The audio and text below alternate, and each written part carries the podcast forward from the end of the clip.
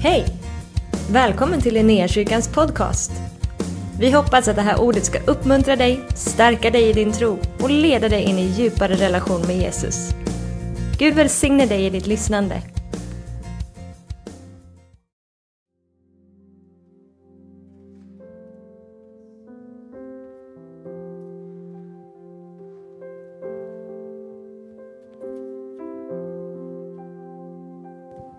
Högst upp i vår kyrka här så står det ära vare Gud i höjden.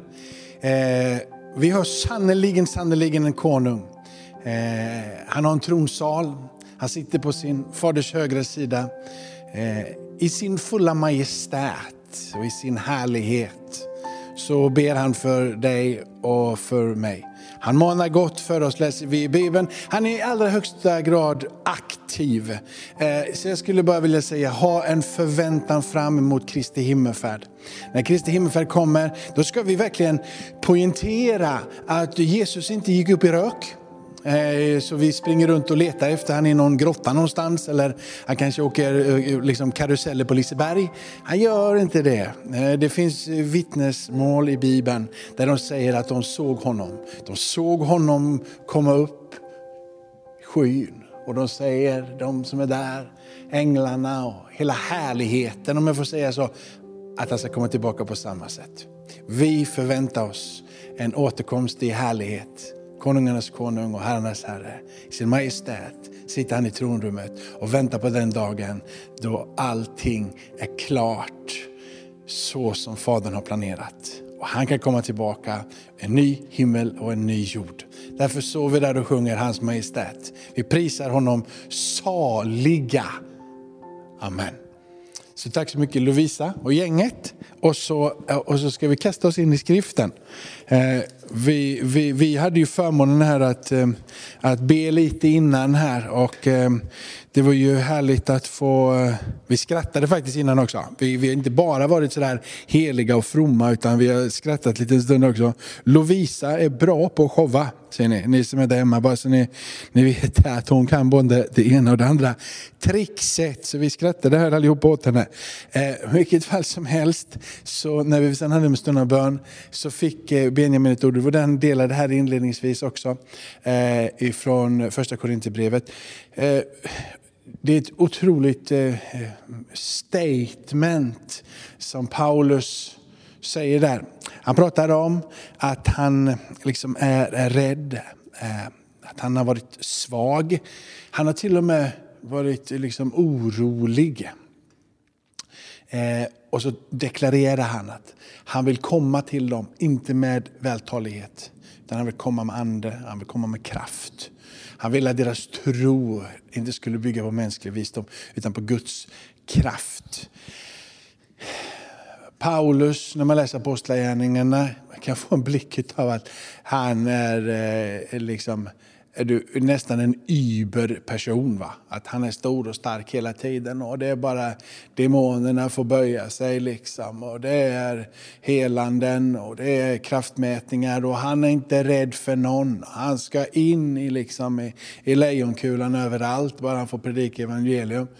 Men när man läser breven så eh, kommer ett litet annat hjärta fram. Och, eh, min upplevelse är att man läser breven som är daterade senare och senare så är det ännu mer av den här bräckligheten som kommer fram. Och han till och med gett uttryck för att jag har blivit bevarad. Eh, Guds nåd har bevarat mig. Och eh, här var det som jag kom in på min, på min predikan. För att Ofta när vi, när vi talar om och vill leda människor så vill vi tala om liksom, eh, på något sätt att hos Gud så kom och vi, vi kan visa liksom på vem Gud är och vi tänker att vi kan presentera Gud så bra och vi tänker att bara vi har alla hästarna hemma så kan du förstå att vi har ett stort stall och en stor stallmästare liksom och kom till han. Och, men det är inte på det sättet evangelium presenteras. Evangelium presenteras genom bräckliga personer. Eh, Jesus själv föddes och landade i ett stall. Eh, och han var inte eh, liksom en, en, han var syndfri, men han var liksom ingen general. Kapten Jesus. Va? Det var inte det, utan han var mycket mer utav en ödmjuk, en stillsam man. En man som på ytan inte var mer för mer än någon annan, utan antog en tjänares gestalt och tjänare. Och dessa lärjungar som är runt omkring honom anammade den här ledarstilen och det här sättet att vara. De försökte inte heller vara generaler och liksom sitta på höga hästar. Utan de var folkets män. De var enkla. De eh, var med människor. Och Paulus, när han ehm, skriver andra Korinthierbrevet, så vill jag bara ta med dig lite grann på en liten, liten resa här. När han eh, i inledningen i kapitel 1 adresserar sin resa till Asien, som han gör där från vers 8, så säger han att det här var besvärligt. Det här var inte lätt. Till och med så har det varit en sån kamp på denna resa att han misströstade om livet. Han tycker det här var oerhört besvärligt. När vi sen går in i kapitel 4 så står det så här ifrån, ifrån, ifrån vers 7. Andra Korinthierbrevet kapitel 4 från vers 7 och jag läser ner till vers 10. Men denna kraft, den har vi i lerkärl. Känner ni igen samma retorik eh, och pedagogik för den saken? När han undervisar eh, i sitt första brev. Svag, orolig, rädd. Inte kommer jag med uppifrån med människas vishet Eh, jag ville att det skulle bygga på Guds kraft, en helig ande och kraft i samma andetag i de här orden. Med denna skatt har vi lerkärl för att den väldiga kraften ska vara Guds och inte komma från oss. Vi är på alla sätt trängda men inte utan utväg. Rådvilliga men inte rådlösa. Förföljda men inte övergivna. Nedslagna men inte utslagna. Alltid bär vi Jesu död i vår kropp för att också Jesu liv ska bli synligt i våra kroppar. Är ni med på den här märkliga paradoxen? Han säger att vi är svaga när vi tittar på oss själva. Vi bär en väldig kraft, för vi blickar emot han som har all kraft. Han går vidare i kapitlet, när han skriver i kapitel 6, så ger han ett uttryck för att under ära, och så säger han vanära, under dåligt rykte och under gott rykte fortsätter vi att tala ut sanningen. Vi talar ut sanningen. Med gott rykte, med dåligt rykte, med ära, med vanära. Ingenting hindrar dem, ingenting stoppar dem. I kapitel 12 så sträcker han sig ännu längre när han talar om sin egen bräcklighet.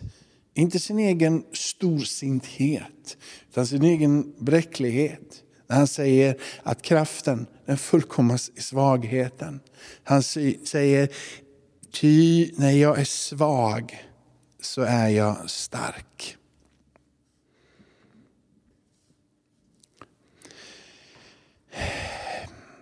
Min känsla, ibland när man pratar, det är att om vi som kristna bara håller ihop, är glada, tar hand om varandra, är kärleksfulla, lite utav kanske bästa snubben på gatan. Liksom. Att vi är de som, och nu, nu börjar folk komma till kyrkan för de är så otroligt trevliga. de är så goda. Och, och liksom, då kommer människor att bli frälsta. Och jag kan säga så här, jag levde med den tesen och med den pressen under lång tid. Som om frälsningen för min granne låg i mitt beteende.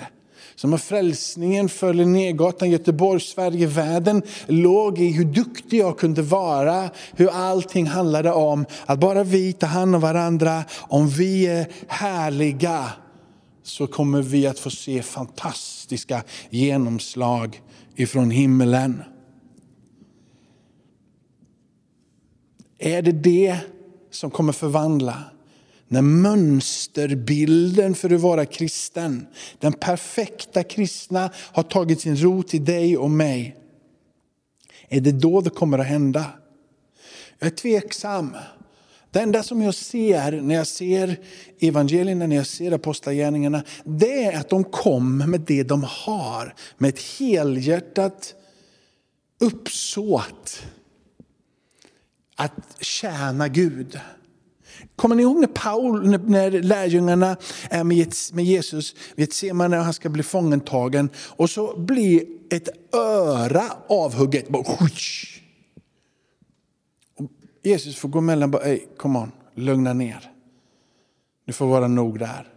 Så tar han örat, helar det här liksom örat på den här vakten. Han, han, som inte, han som hade ett öra hade inte öra, sen så fick han tillbaka så hade han ett öra. Den här situationen, det här är människor som vill följa Jesus. Det är människor som liksom på något förunderligt sätt älskar Jesus. Men de vill ta saker och ting i egna händer. Men uppsåtet i deras hjärtan var ju helt rätt och riktigt. Det kanske inte var liksom mitt perfekta kristna beteende. Eller lärjungarnas där perfekta beteende. Som gjorde att okay, de är efterföljare till Jesus, de, är, de här är supersmarta och bra och, och så vidare. Eller? En annan tanke som jag hade när jag förberedde, du vet den här berättelsen ifrån Johannes 6, matundret. Det bara exploderar matundret. De här giganterna nu då som ska förvandla världen genom andens närvaro som faller över dem i apostlagärningarna. 220 stycken är samlade, anden faller och därefter så bara predikar de och hela världen blir förvandlad. liksom. Dessa troshjältar står där med Jesus i Johannes 6. Det är massor med människor som behöver ha käk. Och Jesus testar Filippus lite grann och bara säger, köp lite käk till dem mannen. Han bara, jag har lite 200 dinarer här, 200 silvermynt. Ej, kommer inte räcka överhuvudtaget. Kommer inte funka. Så står det att Jesus säger det här för att testa honom. Lärjungarna hade vid det tillfället ingen tro överhuvudtaget på den guden som kan göra det omöjliga möjligt. Det enda de tänkte på är det här är omöjligt. De står tillsammans med den levande Gudens son. De står tillsammans med Jesus som börjar tala om att han är livets bröd. Och han är liksom, de, har, de, har, de har varit med här liksom en liten stund. Och står tillsammans med honom men helt plötsligt så är ingenting möjligt längre. Allt är omöjligt. Tillsammans med den guden som kan göra allting möjligt så säger de, det här är omöjligt. Vi kan inte ge mat till alla dessa människor. Då kommer denna lilla snorunge, pojken i berättelsen. Du vet, han är inte den mest eftertänksamma i den här berättelsen. Han är nog inte den som har reflekterat längst. Men han kommer med sina bröd, fem bröd, två fiskar. Han kommer med detta lilla. Det han har är inte mycket, men han kommer med det. Han har inte tänkt långt, tror inte jag. För tänker han själv och så ser han skaran av människor som är på den här platsen och bara tittar lite ut och så bara säger han att här kommer jag med fem stycken bröd och två fiskar. Käka! Eller hur? Han har inte reflekterat ett enda ord, en enda tanke, en enda slutsats. Men han kommer med sitt hjärtas goda uppsåt. Han kommer med det han har. Och Jesus tar det som han har kommit med och han förvandlar hela den dagen för alla med pojkets lilla goda uppsåt. Jag tänker att det är det Gud är ute efter. Gud är inte ute efter att Paulus skulle vara stark som kristen. Inte att du och jag heller skulle vara starka som kristen. Ibland så kanske vi till och med som liksom lärjungarna tar, försöker ta saken i egna händer. Vi tänker Gud klarar nog inte av det här. Han är hyfsat långt borta och jag är här. Så jag tar saken i egna händer. Och så försöker vi gå vår egen väg i saker och ting. Och det enda vi kommer komma till är en återvändsgränd. Där Gud får stiga in. Men Gud är alltid nådefull. Han stiger in och han griper in och han rätar upp på situationen. Jag har skrivit så här. Vi har nog alla en bild av det som att, vad det är att vara en mönsterkristen, det vill säga den perfekta kristna. Vi ska anstränga oss till det yttersta och vi ska leva upp till det perfekta idealet. Att bli fullkomlig. Men hur är fullkomlig kristen? Är det en sån som ler från morgon till kväll? Är det en sån där fullkomlig kristen som aldrig fäller en tår? För fäller han en tår och är lite orolig och rädd så kan han inte leva i seger. Det säger ju Bibeln. Och i hela världen är det att leva i seger. Vad betyder det? Är det att vara fullkomligt stark och modig människa så att du inte är rädd för något? Så om vi visar den minsta fruktan så har vi inte tro i våra liv. Paulus visar på att det är inte på det sättet överhuvudtaget. Paulus säger att han är bedrövad. Paulus säger till och med att han har fällt många tårar. Det står att han var pressad, stressad, ingen ro. Paulus misströstade om livet som vi läste i kapitel, eh, som jag nämnde från kapitel, kapitel, kapitel 1 och vers 8 i andra Korintierbrevet. Det pratar om mycket svåra tider. Så mycket som var svårt så det var knappt att de orkade bära det. Låter som att Paulus är en hyfsat desperat typ. Om du bara skulle ta det som andas ut ur honom. Kan en desperat typ vara en gudsman? Kan en gudsman vara förtvivlad? Kristna, hörde, är inte änglar. Kristna är människor. Paulus är en vanlig människa. Alltså han är både rädd men samtidigt stark. Paulus är omgiven av fiender, men han säger jag är inte bunden. Paulus säger att vi har blivit besegrade ibland, men vi är inte krossade. Paulus ger ett uttryck för jag är svag, men när jag är svag så är jag stark. Vad är det han hämtar denna väldiga kraft ifrån? Han talar om det här ryktet som kan vara dåligt och ibland kan det vara bra. Han talar om att de är okända och ibland så är de kända. Han talar om att de är döende men ändå fullt levande.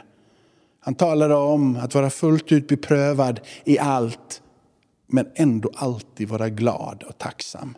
Han pratar om att man är fattig och jag är fattig. Ändå så gör han många rika.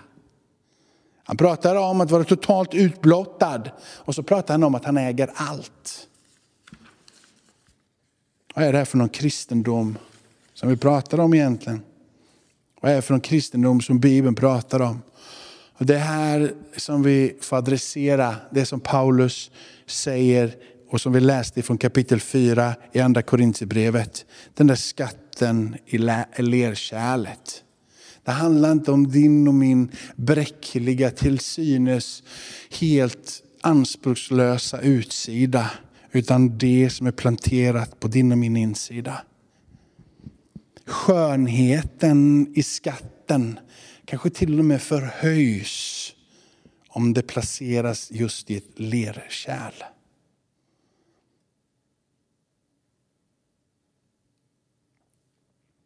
Den kristna tron är inte lära och etik. Bara även om det är det med. Den kristna tron i sin essens, i sin botten, är en relation. När du stiger in, var du än kommer, var än Paulus kom, var än du kommer som kristen, så är min fråga, och som är hela poängen med min predikan, vad vill du ska lysa ut ur din kropp, ur ditt liv, ur dina ögon, ur det du säger? Är det den perfekta läran, den perfekta etiken, den perfekta moralen? Eller är det en levande relation med en sann Gud? Är det ditt goda hjärtas uppsåt i den riktningen som du lever ditt liv med ett helhjärtat försök att sträcka dig mot honom. Då kommer både lära, moral och etik att bli viktigt. Men är det det du vill glänsa med på din gata? I din kyrka? På din fotbollsklubb? På ditt jobb? Så kommer du att dräneras på kraft. Tänk att komma till fotbollslaget och bara, idag ska jag vara den bästa i laget hela tiden. Jag ska, jag ska ta hand om vattenkorgen och vad det nu än heter, vattenflaskan och fotbolls... Jag ska ta hand om allt. Jag ska till och med skura omklädningsrummet efter. Jag ska liksom ta bort hårtussarna i, i duschkabinen eller vad det heter. Det ska vara, det ska vara perfekt. De kommer säga, du är väldigt fin och du är bra. Kul att ha med dig i laget. Liksom. Och det är bra. Och vi kanske ska göra det också. Men om de får känna och smaka hur din relation med Jesus är levande. De får se hur det gnistrar i dina ögon när du pratar om din mästare. De får höra ditt brustna hjärta när du pratar om hur stor han är för dig, hur betydelsefull han är för dig. När du talar om hans väldiga gärningar, helande under och tecken, så förundras de över hur brinnande du kan vara i ditt hjärta. Är det det hjärtat som du har lagt? För det är det Paulus säger. Jag kommer inte till er med någonting annat än med min relation som jag har med Jesus. Hans andes kraft. Jag har under tiden försökt att vara den bästa i klassen. Liksom. Kanske inte när jag gick i skolan. Det var ju då jag inte alltid bäst. Men du vet, försöka vara, nu är jättebra kristen. Så Det funkar inte. Det är liksom inte en människa som blir attraherad av att jag är liksom, eh, liksom eh, generalkapten, bäst och snyggast. Alltså, det funkar liksom inte. De gångerna det har funkat, det är när man pratar om vem han är. Och någon säger, jag ser någonting i dina ögon. Kan inte du dela med dig av det som brinner i dina ögon? Det är jag intresserad av. Det funkar, det bär med sig en kraft och det kommer i slutändan frälsa, förvandla. Du brister.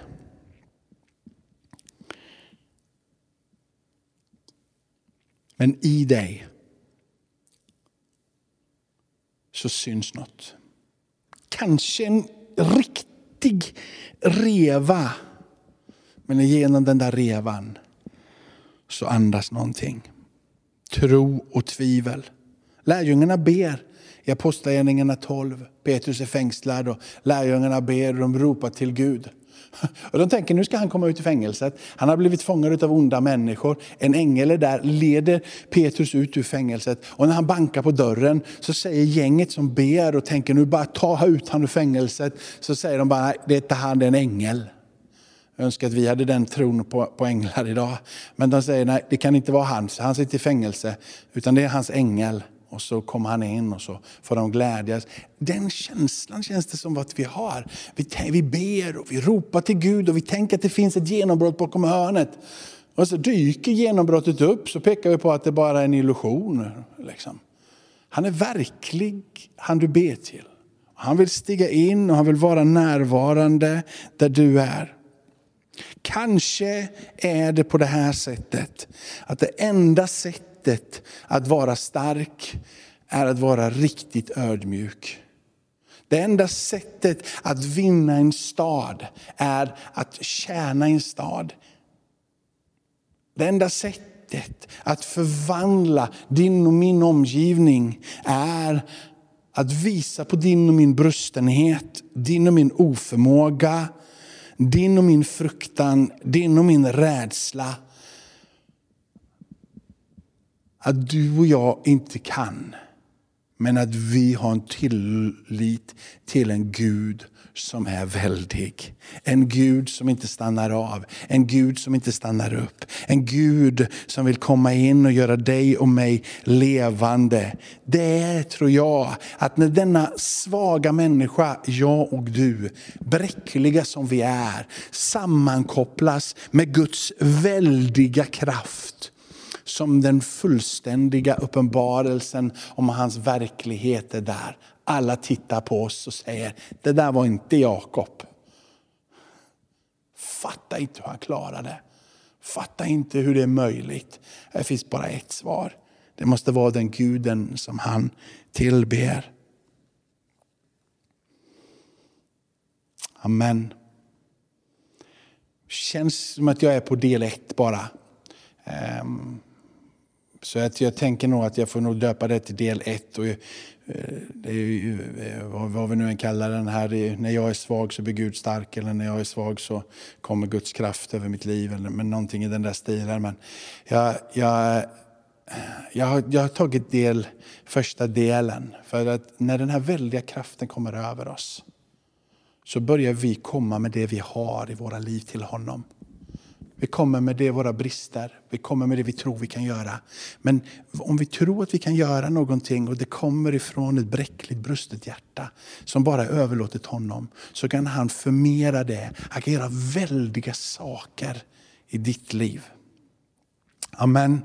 Amen. Så det blir, får bli del ett och så kommer vi in i, i, i del två lite längre fram när hans andes närvaro får röra sig i ditt och mitt liv på, för på riktigt. Mm.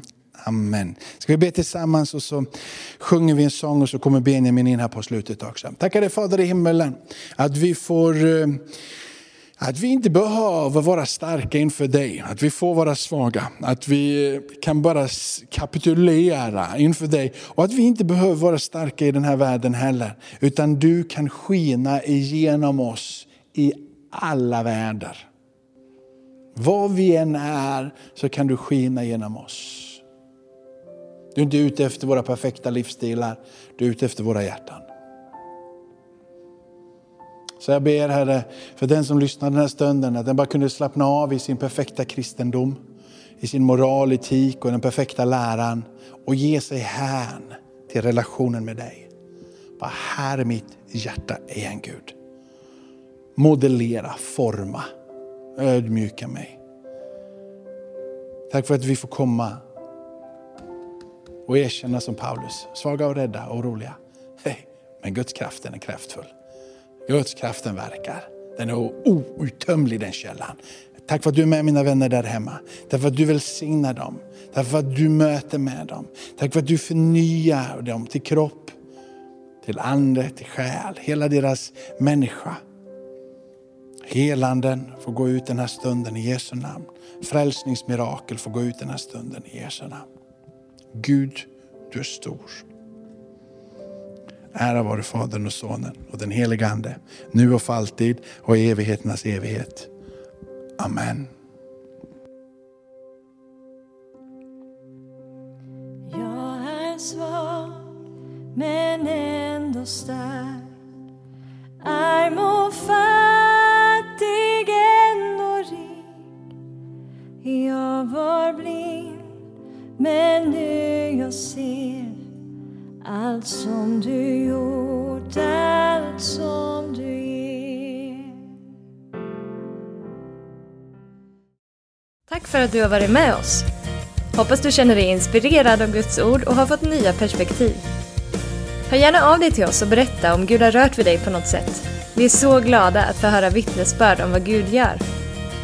Du kan mejla oss på adressen info och dit kan du även mejla om du har ett böneämne som du önskar att vi ber för. Eller om du har tagit emot Jesus och inte har någon bibel så vill vi mer än gärna skicka en bibel till dig. Skicka ett mejl med ditt namn och dina adressuppgifter till info så ser vi till att du får en. Om du vill ge en gåva till Linnéakyrkans arbete för att nå fler människor med evangelium så kan du swisha till 123 520 0993. Du kan också besöka oss på linneakyrkan.se för att få mer information. Välkommen tillbaka att lyssna snart igen.